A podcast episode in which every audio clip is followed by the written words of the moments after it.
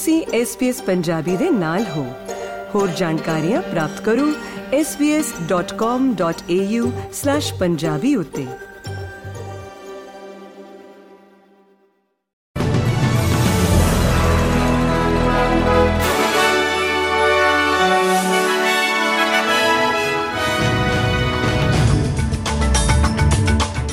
SBS Punjabi ਦੇ news room ਵਿੱਚ ਆਪ ਸਭ ਦਾ ਸਵਾਗਤ ਹੈ। ਆਓ ਨਜ਼ਰ ਮਾਰਦੇ ਹਾਂ ਅੱਜ ਦੀਆਂ ਮੁੱਖ ਖਬਰਾਂ ਦੇ ਉੱਤੇ। ਫੈਡਰਲ ਵਿਰੋਧੀ ਧਿਰ ਦੀ ਨਵੀਂ ਆਲੋਚਨਾ ਦੇ ਬਾਵਜੂਦ ਅਲਬਨੀਜ਼ੀ ਸਰਕਾਰ ਦੁਆਰਾ ਪੜਾ ਤਿੰਨ ਟੈਕਸ ਕਟੌਤੀਆਂ ਵਿੱਚ ਤਬਦੀਲੀਆਂ ਨੂੰ ਪ੍ਰਤੀਨਿਧ ਸਦਨ ਨੇ ਪਾਸ ਕਰ ਦਿੱਤਾ ਹੈ ਵਿਰੋਧੀ ਧਿਰ ਨੇ ਸਰਕਾਰ ਤੇ ਇਸ ਗੱਲ ਲਈ ਹਮਲਾ ਸਾਧਿਆ ਹੈ ਕਿ ਇਹ ਉਸ ਦੀਆਂ ਸੋਧੀਆਂ ਹੋਈਆਂ ਕਟੌਤੀਆਂ ਨੂੰ ਉਤਸ਼ਾਹਿਤ ਕਰਨ ਲਈ ਵਿਗਿਆਪਨ ਮੁਹਿੰਮ ਲਈ 40 ਮਿਲੀਅਨ ਡਾਲਰ ਦਾ ਖਰਚ ਕਰੇਗੀ।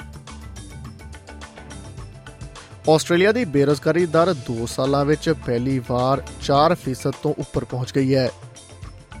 ਆਸਟ੍ਰੇਲੀਅਨ ਬਿਊਰੋ ਆਫ ਸਟੈਟਿਸਟਿਕਸ ਨੇ ਕਿਹਾ ਕਿ ਦਰ ਜਨਵਰੀ ਵਿੱਚ 0.1% ਅੰਕ ਵਧ ਕੇ 4.1% ਤੱਕ ਪਹੁੰਚ ਗਈ ਹੈ।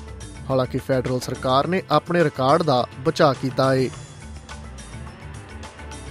ਵਿਕਟੋਰੀਆ ਦੇ ਗ੍ਰੈਂਪੀਅਨਸ ਨੈਸ਼ਨਲ ਪਾਰਕ ਵਿੱਚ ਲਗਾਤਾਰ ਬਲ ਰਹੀ ਝਾੜੀਆਂ ਦੀ ਅੱਗ ਨਾਲ ਘੱਟੋ-ਘੱਟ 25 ਤੋਂ ਵੱਧ ਘਰ ਤਬਾਹ ਹੋ ਗਏ ਨੇ।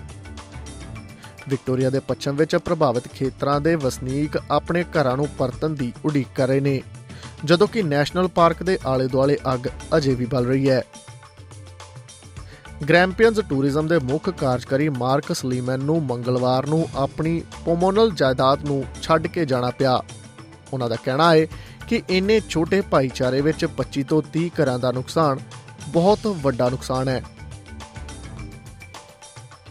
ਆਦਵਾਸ ਭਾਈਚਾਰੇ ਨਾਲ ਜੁੜੀ ਹੋਈ ਖਬਰਸਾਰ ਦੀ ਗੱਲ ਕਰੀਏ ਤਾਂ ਪੁਲਿਸ ਨਾਲ ਗੱਲਬਾਤ ਦੌਰਾਨ ਥਾਮਸ ਟੀਜੇ ਹਿੱਕੀ ਦੀ ਮੌਤ ਦੇ 20 ਸਾਲ ਪੂਰੇ ਹੋਣ ਤੇ ਸਿਡਨੀ ਵਿੱਚ ਇੱਕ ਯਾਦਗਾਰ ਮਾਰਚ ਦਾ ਆਯੋਜਨ ਕੀਤਾ ਗਿਆ ਹੈ 17 ਸਾਲਾ ਨੌਜਵਾਨ ਨੂੰ ਵੈਲੈਂਟਾਈਨ ਡੇ 2004 ਤੇ ਉਸ ਦੇ ਬਾਈਕ ਤੋਂ ਸੁੱਟ ਦਿੱਤਾ ਗਿਆ ਸੀ ਅਤੇ ਇੱਕ ਵਾੜ ਤੇ ਟੰਗ ਦਿੱਤਾ ਗਿਆ ਸੀ।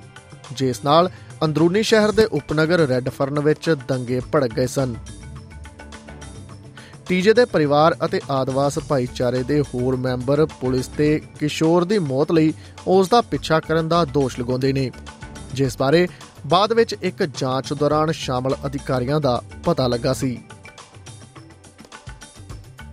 ਆਸਟ੍ਰੇਲੀਆ, ਕੈਨੇਡਾ ਅਤੇ ਨਿਊਜ਼ੀਲੈਂਡ ਨੇ ਇਜ਼ਰਾਈਲ ਨੂੰ ਗਾਜ਼ਾ ਦੇ ਦੱਖਣ ਵਿੱਚ ਰਫਾ ਤੇ ਹਮਲਾ ਨਾ ਕਰਨ ਦੀ ਅਪੀਲ ਕੀਤੀ ਹੈ ਅਤੇ ਕਿਹਾ ਹੈ ਕਿ ਇਹ ਉੱਥੇ ਸ਼ਰਨ ਲੈ ਰਹੇ 1.5 ਮਿਲੀਅਨ ਫਲਸਤੀਨੀਆਂ ਲਈ ਘਾਤਕ ਹੋਵੇਗਾ।